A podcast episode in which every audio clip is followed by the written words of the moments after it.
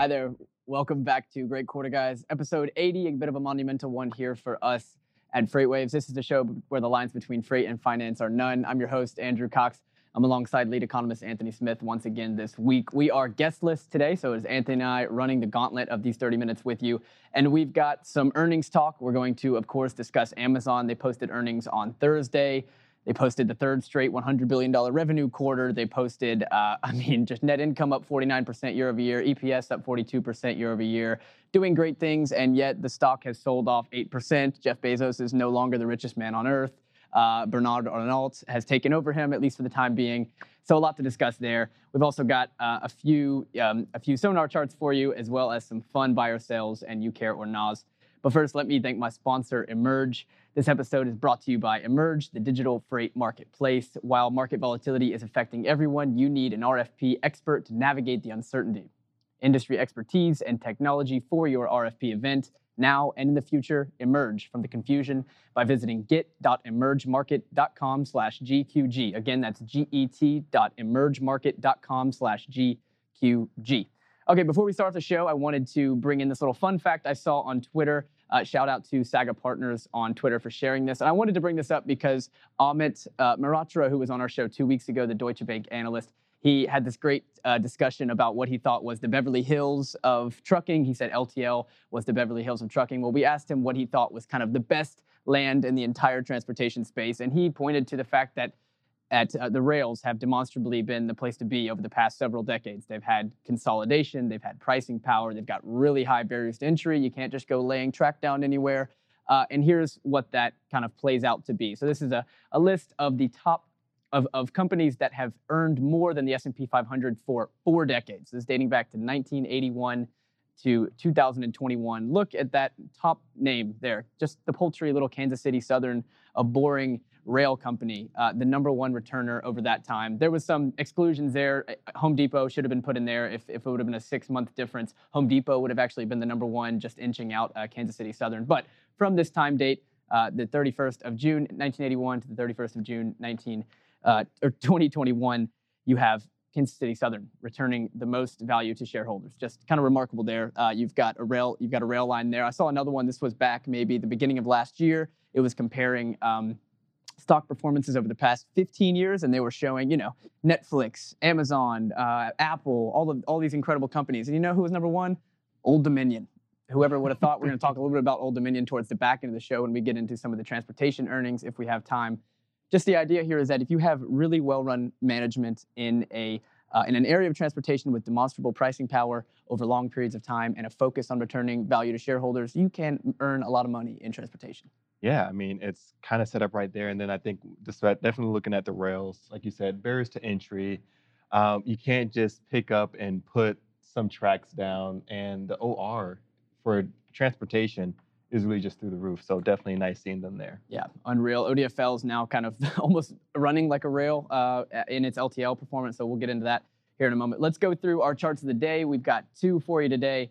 Uh, first one here is our weighted rejection index. I don't think I've brought this one to the Great Quarter family yet, but this is our the outbound tender reject index, uh, also accounting for market share.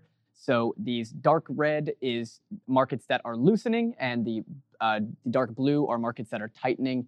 And these are weighted based on how big the market is. So it is only really changes in big markets that are kind of shown up here. And the big point I wanted to bring to you guys today is that the southern region has been really tight, disproportionately tight for the last several months. It's been a difficult region to cover. We've heard it from transportation um, executives. We've heard it from retailers as well, that this area has just been tight and difficult to, to cover, given the growth in Savannah, the growth in the Jacksonville port, yada, yada. There are many things that point to this. I'm not going to call it a trend. We only have one week here, but we have major southern markets in Atlanta and Savannah that are loosening a little bit. This should be celebratory news for shippers in the region uh, and, uh, and just something to note here. Yeah, I mean, Atlanta is always on the list whenever you're looking at volume or the rate of growth, whether it's going up or down. It's just one of those markets, no matter what's going on with inbound or outbound, it's almost always on some type of map. Whenever I'm chatting with Zach Strickland, looking at those charts on the FreightWaves Now carrier updates, Atlanta is, is, is a mainstay, essentially. Yes, no doubt. A major, uh, a major market for U S freight markets. So uh, it could just be a little lapse here in between um, in between waves of imports. We know we've still got about fifteen or twenty ships outside the Port of Savannah. Those are not going to slow down. Uh, we can talk about inventories. We can talk about consumer demand. There are many catalysts to keep uh, goods moving through the ports and eventually into Atlanta and throughout the rest of the country. All right, one more sonar chart for you today. This one is on our lengths of haul, different lengths of haul coming out of Ontario, California. So Zach wrote about this uh, in his chart of the week, and he kind of wrote about it as shorter hauls playing a bigger portion, playing a bigger part in carrier compliance, and how basically the amount of loads coming out of major markets for long haul loads is has declined and contracted a little bit, and short haul loads have risen a lot, and carriers are more willing to take a short haul load. They can run that basically in one day. The short haul, lo hold, uh, short haul load is less than two hundred fifty miles. Those can often be run and there and back in one day. So short haul here, you're looking at year-to-date numbers up fifty-seven percent. That's O T V I for short haul up fifty-seven percent. Long haul has contracted five percent year-to-date. And Zach didn't get into reasoning of why this why this could be. He kind of just discussed what it would do to carriers. And I just wanted to kind of discuss what I thought, at least my kind of stipulation here on why this is happening. And what I see is retailers, manufacturers, companies that are bringing uh, imports into the West Coast, looking for other options, looking for the East Coast, uh, looking either to Savannah up toward, towards the Northeast and Elizabeth, uh, New Jersey. And rather than having to truck that a longer distance, you have them, you have more of the goods that are coming in through the West Coast ports feeding the West Coast consumption rather than moving out into the rest of the country. This is, we kind of saw uh, an analogous situation in Savannah a few weeks ago where we saw that the outbound tender reject index out of Savannah was at like twenty-five percent. But if you look at all of the major lanes that come out of Savannah, they were all at like eighteen percent. And more or less what that was is there were so many new lanes being created out of Savannah because uh, you know, retailers and importers were bringing freight into Savannah and having to create new places to take it out of there because it would have been coming from uh, L A or, or would have been coming from Dallas or other regions, but then coming from Savannah. So you're having it on both sides. You have new lanes being created out of markets because of uh, importers' decisions to change where they're bringing in imports. And I just think it's a fascinating chart. Up fifty-seven percent short haul year to date, while long haul down five percent out of one of the nation's biggest regions there in Ontario. Yeah, and I think one of the other big areas that Zach was kind of mentioning when I got a chance to catch up with him in person was talking about the driver situation. So a lot of times drivers would prefer to have some of these shorter destinations so they can get back at home Um, later on that night and not be gone for days and days on end. And so that kind of led me into the other thinking or the thought process of the really the push forward for automated trucking and, and the segment that it's really going to be, um, you know, targeting. And that's going to be those long haul routes where we're seeing trucks on the road for days on end. And so really when you kind of have those conversations about, you know, um, the te- technology taking over human jobs, a lot of times it's going to be jobs that usually not a lot of people want, but also jobs that are going to be open to innovation and, and really a help and, and uh, assist drivers at, uh, that are already involved with it. So not to say that there's going to be driverless cabins, full autonomy, things like that, but I think this kind of leads into why there's a need for that autonomy there in the supply chain.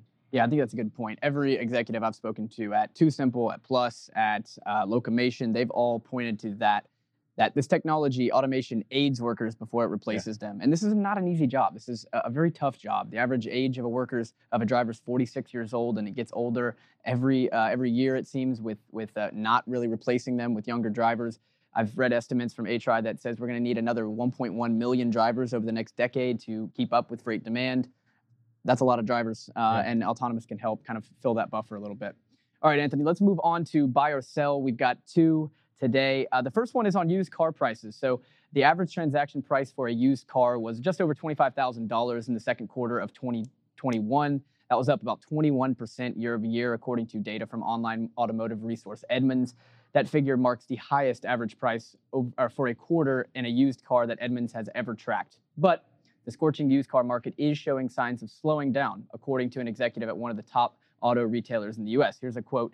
Um, here's a quote from John Dyke uh, right here. So he says, right now, we've got about an eight to nine day supply of new cars on the ground. If you take our B M W brand that we have fifteen stores with, by the time we get to October and November, we'll have a twenty-five to thirty day supply.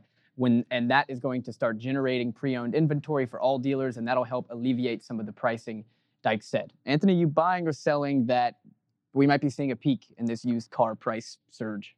buying it. Um, I think we're definitely going to start to see more and more of these used cars on the lots. Um, I think this this is spot on that we've probably seen the spike already, and that's going to start to be alleviated. Um, of course, it's all going to come down to inventory. That's going to be the name of the game for any much, pretty much everything, whether it's housing, cars, uh, commodities, it's goods, finished goods. It's always been inventory. Mm-hmm. And so I think we're looking at this for sure. I think we have seen that the peak is still going to, I think, kind of moderate and but come down slowly, slowly but surely.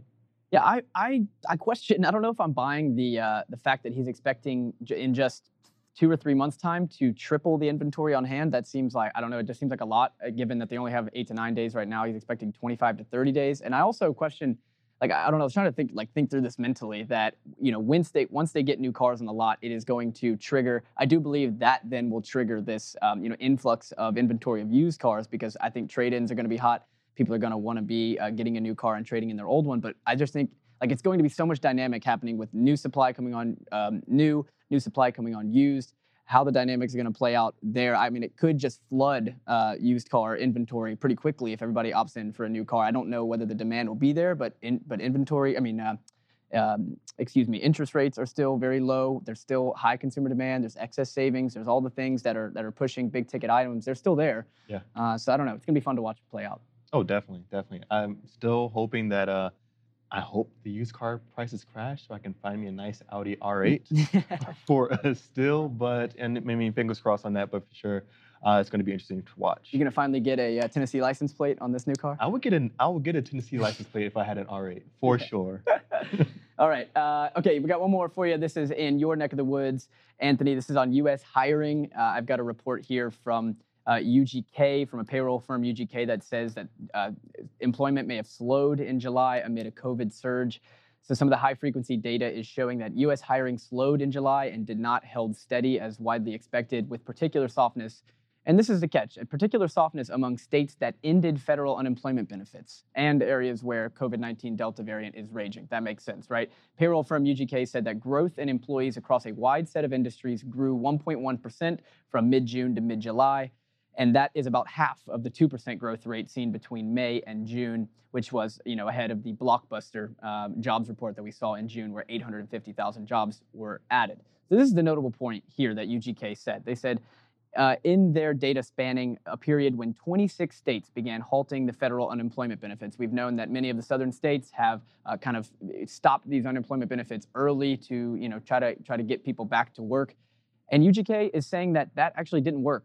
Uh, that the that the growth that they're seeing in those states where they did pull those pull those benefits back was about half of what it was for states that didn't pull it back. So Anthony, um, I guess there's two parts there. Are you buying or selling that unemployment uh, slowed in July? And then also, I guess, are you buying and selling the idea that this you know this this effort by uh, by southern states really didn't work to get people back to work?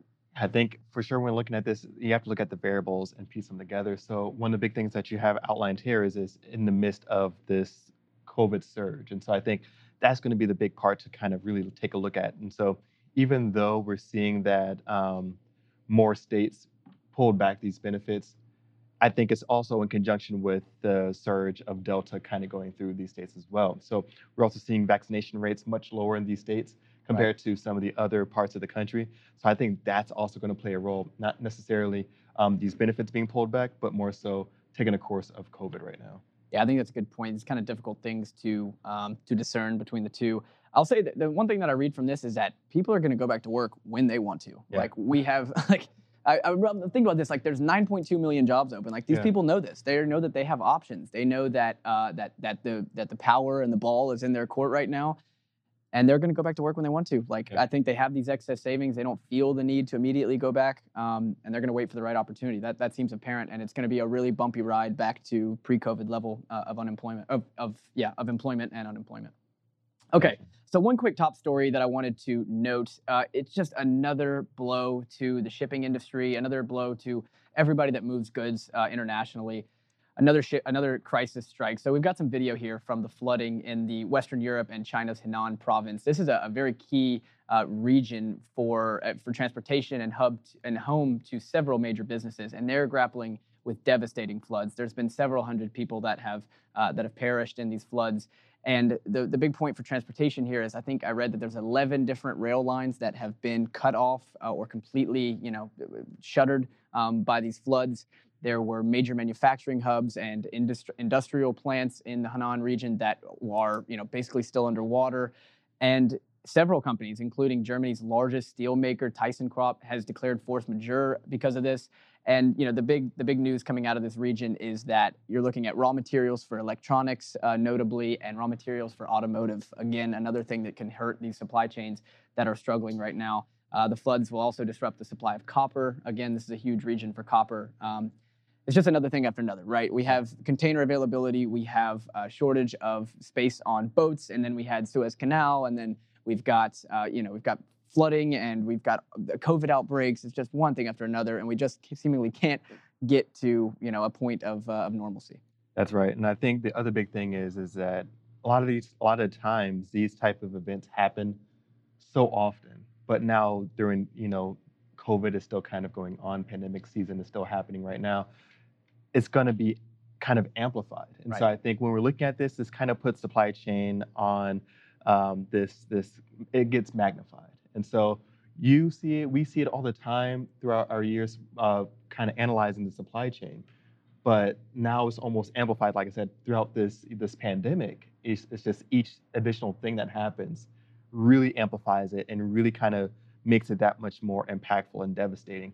But um, we see it all the time with you know different stories, different backups. And, but people always get their things, so it's never really making the news, it's never really making headlines. But now I think supply chain is on the forefront of a lot of people's minds just because now it's really impacting their everyday situation, whether it's delivery delays or price increases because there's a limited amount of goods or, or commodities to, for the raw materials. Yeah, I can't remember who I heard say this, but they said that the, you know, basically the transportation, the international and global log- logistics market is walking a tightrope without the balance beam. And it just takes one little thing to sway us, and it takes you know disproportionately long to climb up on the tightrope right now. Okay. Let's move on to You Care or Nah. We've got a few quick ones here. Uh, the first one I saw, PepsiCo uh, has agreed to sell Tropicana, Naked, and some other North American juice brands for about three point three billion dollars to a French private equity company. Anthony, you care about PepsiCo kind of dealing out these juice brands? I do. So I, I not that I, I've had Pepsi itself in a while, but I think I, I love the brand. Um, I think they're awesome. But I'm surprised because, so Tropicana, I, I would see them being able to take this and, of course, uh, the Naked brand and kind of position it as, of course, it's filled with sugar. I was shook when I found out, and I thought I was being healthy this entire yeah. time. But kind of really rebrand it and remarket it in such a way where, you know, they would be able to maybe hit a new demographic or hit a new market or work on different types of partnerships. You know, maybe, I don't know if CrossFit would be one potentially, or any kind of uh, sport outlets. Yeah. I know. Of course, uh, they have sports drinks and things like that, but I think there may have been some type of rebranding potential there. But I mean, I, I do like PepsiCo as a brand, but I'm going to go with a nah on this one. Yeah, I, uh, I, I I don't know if I care so much about this one. I just find it super ironic for that exact reason. When they bought these like five, six years ago, this was pitched as you know how PepsiCo can re-image itself as a as a good for you brand. How it's like we're going to get into you know these juices and these smoothies, and nobody seemed to look at the back of the back of the label where there's yeah, like yeah. more sugar in this than in a Pepsi. So yeah, um, I think the role, I'll say this, I think the role of juice in uh, and fruit juices in American lives is uncertain uh, moving forward. I yeah. think I think that it will, um, I, you know, I've, I've read people online, like old people talk, you know, older people, you know, talk about what are what are kids going to be saying when, when you're old? Uh, what yeah. are they going to be saying about you? And they're going to say, you know, they're going to be honest for drinking Cokes and drinking Gatorades and, and things of that nature. So uh, I think PepsiCo trying to get a little bit ahead of that with this one. Uh, okay. Now, let's skip the uh, Prologis one. I was going to mention that, you know, Prologis is reporting that thirty percent of their new real estate lease signings in Q two were from e-commerce companies, uh, and most of those were not Amazon. I just wanted to make a note that e-commerce is growing all over the place. Um, the L A vacancy rate is at one point seven percent, the L A Ontario region. That's uh, about a third of the national average. The U S vacancy rate's about four point five percent. So L A and the New York region, New Jersey, is about one point eight percent. Those are the two tightest regions in the U S Uh, for Prologis. Real quick on this one, I, I know we're we're kind of we're going over this one, but I just want to put a, a nah on this one. Even though e-commerce is the future, and it's here to stay, whenever we see like a flood of new activity, not everyone's going to make it. And so I think, okay, so inventory levels are really tight here, but there's going to be a lot falling by the wayside just because it is so hot right now. It's going to be here for a while. So it's definitely a great trend to ride, but I think there's definitely going to be a lot falling by the wayside on this one. Yeah, we'll see. I mean, you know, there's there's a lot of warehouse space being being built right now. I read four hundred sixty-seven million square feet in Q two. That was up something like twenty-seven percent year over year. I think it's a record uh, record building.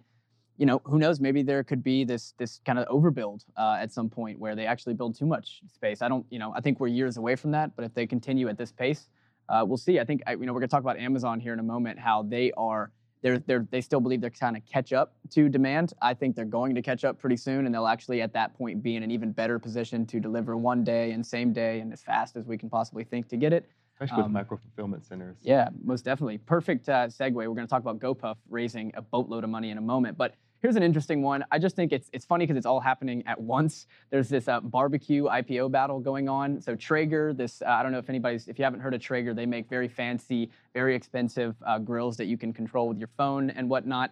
Uh, they, as, long, as well as Weber and another company called B B Q Guys, are all trying to battle it out on public markets and are both are all coming public uh, amid this outdoor and at-home spending boom. Uh, I want to say that B B Q Guys, by the way, is backed by Elon, Elon, Elon uh, Peyton Manning and, and Eli Manning. I don't know where I got Elon out of that. Uh, Peyton and Eli Manning, and they are pursuing a SPAC. Anthony, what do you make about all of these barbecue companies coming public? So I get it because, like you said, there's this boom right now, especially in this market, and they're trying to strike while the grill is hot. There you go. I don't know it if is. it's going to be long-lasting, and I think that's just like they're trying to sneak in while the trend is up and moving right now. So I've heard great things about both of these brands. I haven't checked in too much with B B Q Guys, but it sounds like they're really trying to do as much brand awareness with Peyton and Eli Manning here. Right. But I think, I mean, Traeger and, and Weber, I mean, heard great things, but nah, yeah, I'm just I'm, thinking it's just trying to get in there while they can. Yeah, I'm with you on this one. I don't care. I wanted to just make one note that of this crazy stat I saw. Uh, sales of grills and smoker was up eighty-one percent in Q two of this year over Q two of twenty nineteen. It was only up ten percent over Q two of last year. That tells you the surge that we saw uh, last year when people were stuck at home wanting to grill. I'll, I'll say another thing. It's uh, got a phonetic ticker. It's going to be Cook, C O O K. I love a phonetic cooker. That's Look good. to a Bark Box with Bark, and uh, and uh, there's another Chewy with Wolf, or no, not Chewy. There's another one with Wolf, W O O F. Yeah. I love a phonetic ticker. Well, the thing is here, uh, like you just mentioned, um, that exponential growth on a quarterly basis um, compared to last year. A lot of times Wall Street, they don't care about trends, and the moment you start to slow down, what we've seen with Amazon, right. If you slow down just the slightest, mm-hmm. everyone's going to be jumping ship all of a sudden. Like, this isn't the hot thing anymore. So I'm going to be inter- interested to see on how they kind of navigate those waters. Yeah, certainly nearsighted Wall Street, Wall Street is. Okay, you, you mentioned micro-fulfillment centers. There's one of the companies that is uh, just racing to build as many as they possibly can. That is GoPuff. I've spoken uh, about them a couple times here on the show and, and at Point of Sale. I wrote an article a few weeks ago about how the logistics industry needs to take notice of this little company. Well, this might just help do that. They've raised another billion dollars in new funding at a fifteen billion dollars valuation.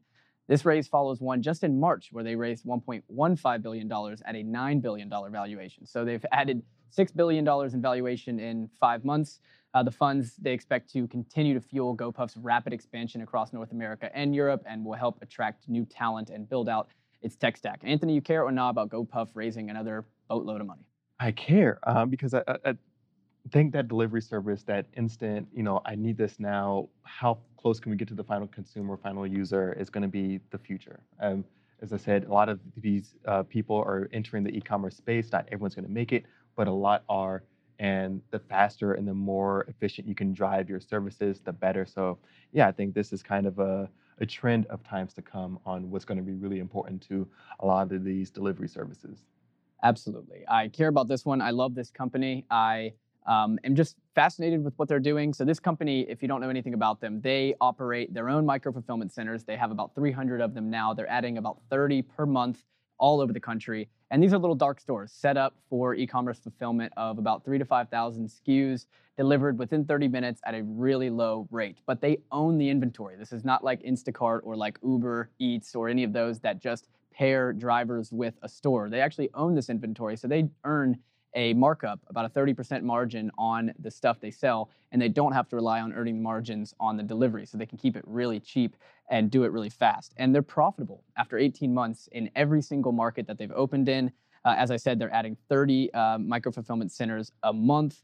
They recently made an acquisition of Fancy. They acquired another delivery tech firm. They launched fresh meals in their home market in Pittsburgh. They bought this, uh, they bought this huge um, liquor store brand out of the West Coast with like two hundred fifty stores called Bevmo. They bought another liquor store chain, and they're bringing on huge talent. They just brought on Tim Collins, who used to be the, the V P of Global Logistics at Amazon. So, you know, wherever the Amazon uh, alums, the, they end up in the diaspora, uh, they are typically very successful. So I, I, GoPuff is seriously a company to watch. If it launches in your region, try it out, because it's actually an awesome service. I'm waiting for them to launch in Chattanooga. I'm hoping maybe this money uh, can help them open up their own micro-fulfillment center here in town. All right, uh, let's, let's take a few moments here. We've only got about three minutes here. Let's just briefly go over Amazon's uh, quarter, because that was what we're gonna talk about here. The, the title of the episode is Amazon's Antitrust Defense System is Being Fortified. And what I mean by that is Amazon's a service company now, yeah, as much as it is anything else. forty-nine percent of their revenue in Q two came from services, fifty-five billion out of one hundred thirteen billion. But the point that I want to make about their antitrust defense system is most of that growth is coming from really parts of the business that are part of the core e-commerce flywheel. That is advertising, that is third-party fulfillment services, and that's prime subscription revenue. A W S, still growing really fast, about forty percent uh, growth year over year. That is its own standalone business, and if for some reason regulators were to re require them to spin off and to kind of uh, put that as a separate business unit, it certainly would be a loss of a major profit center for Amazon, but the fastest growing segments in the entire business are within its e-commerce core flywheel, which I just can't imagine regulators asking them to spin off any part of uh, from its core business. So it's got profit centers to continue fueling this unreal logistics CapEx, twenty billion dollars a year into the foreseeable future. Yeah, and I think Amazon definitely kind of built the handbook in a sense on really owning each step and each process. And I think that's one of the things that was really making them so impactful and really being able to be so profitable here is making sure that they can really own each step in each process.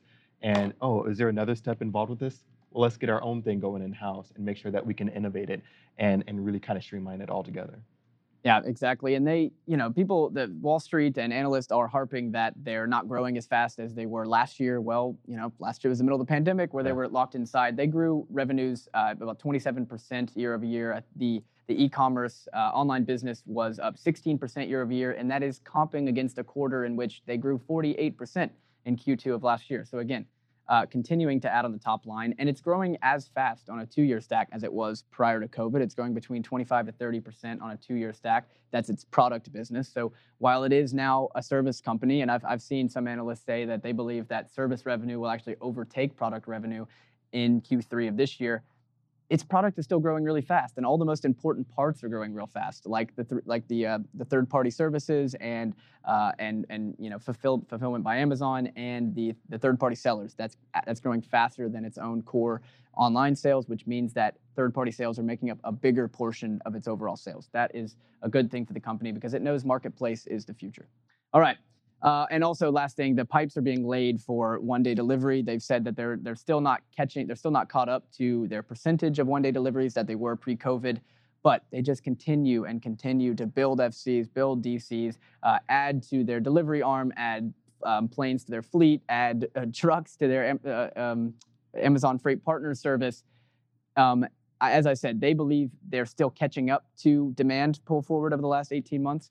I think they're going to catch up pretty quick, yeah, and at that point, they're going to be in a really strong position, an even stronger position than they were pre-COVID to deliver one day, same day, next hour, whatever they really choose. Yeah, I agree. All right, everyone, that has been it for episode eighty of Great Quarter Guys, the show where the lines between freight and finance are none. We really appreciate you if you turned in live. If you are not turning in live, you're listening to us uh, wherever you listen to podcasts. Make sure to subscribe. If you like what you heard, subscribe to Great Quarter Guys on Apple Podcasts or Spotify. Also subscribe to Freightcast to get everything Freight Waves does in one tight audio feed. We'll see you guys again next week, same time, two thirty, or three o'clock, uh, three o'clock Eastern, Tuesday. We'll see you then.